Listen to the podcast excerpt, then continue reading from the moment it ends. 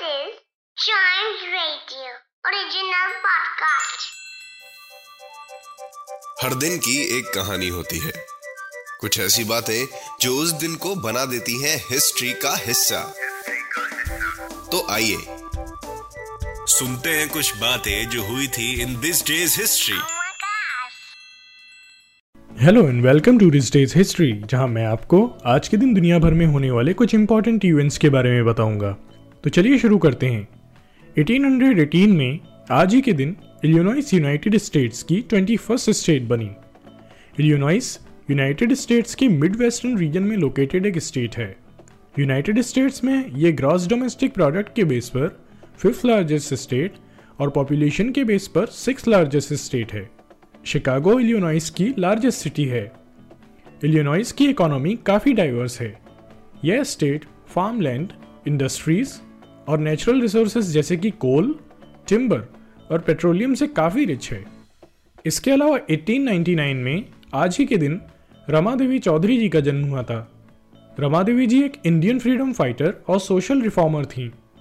उड़ीसा के लोग उन्हें माँ कहकर बुलाते थे। भुवनेश्वर में रमा देवी विमेंस यूनिवर्सिटी का नाम रमा देवी जी के नाम पर ही रखा गया है। रमा देवी जी महात्मा गांधी जी से इंस्पायर्ड थीं। रमा देवी जी ने नॉन कोऑपरेशन मूवमेंट में एक्टिवली पार्ट लिया था। इंडियन इंडिपेंडेंस मूवमेंट में इनका कंट्रीब्यूशन अनमोल है। इसके अलावा 1903 में आज ही के दिन यशपाल जी का जन्म हुआ था। यशपाल हिंदी लैंग्वेज के एक बड़े ऑथर थे। यशपाल को पुअर मैंस प्रेमचंद भी बोला जाता है। प्रेमचंद या धनपत राय श्रीवास्तव जी भी हिंदी लिटरेचर के बहुत फ़ेमस राइटर थे। यशपाल ने एसेज नॉवेल्स शॉर्ट स्टोरीज और प्लेज लिखे। इन्हें अपनी नॉवेल मेरी तेरी उसकी बात के लिए 1976 में साहित्य अकादमी अवार्ड से सम्मानित किया गया। इन्हें पद्म भूषण अवार्ड से भी सम्मानित किया जा चुका है। झूठा सच और पिंजड़े की उड़ान इनके कुछ और नोटेबल वर्क्स हैं। इसके अलावा आज ही के दिन 1904 में जुपिटर की एक नेचुरल सैटेलाइट हिमालय को डिस्कवर किया गया था। हिमालय को डिस्कवर चार्ल्स डिलॉन नाम के एक अमेरिकन एस्ट्रोनॉमर ने कैलिफ़ोर्निया की लिक ऑब्जर्वेटरी के थ्रू किया था। लिक ऑब्जर्वेटरी एक एस्ट्रोनॉमिकल ऑब्जर्वेटरी है, जिसकी ओनरशिप और ऑपरेशंस यूनिवर्सिटी ऑफ़ कैलिफ़ोर्निया संभालती है। हिमालय जुपिटर की लार्जेस्ट इरेगुलर सैटेलाइट कंसीडर करी जाती है।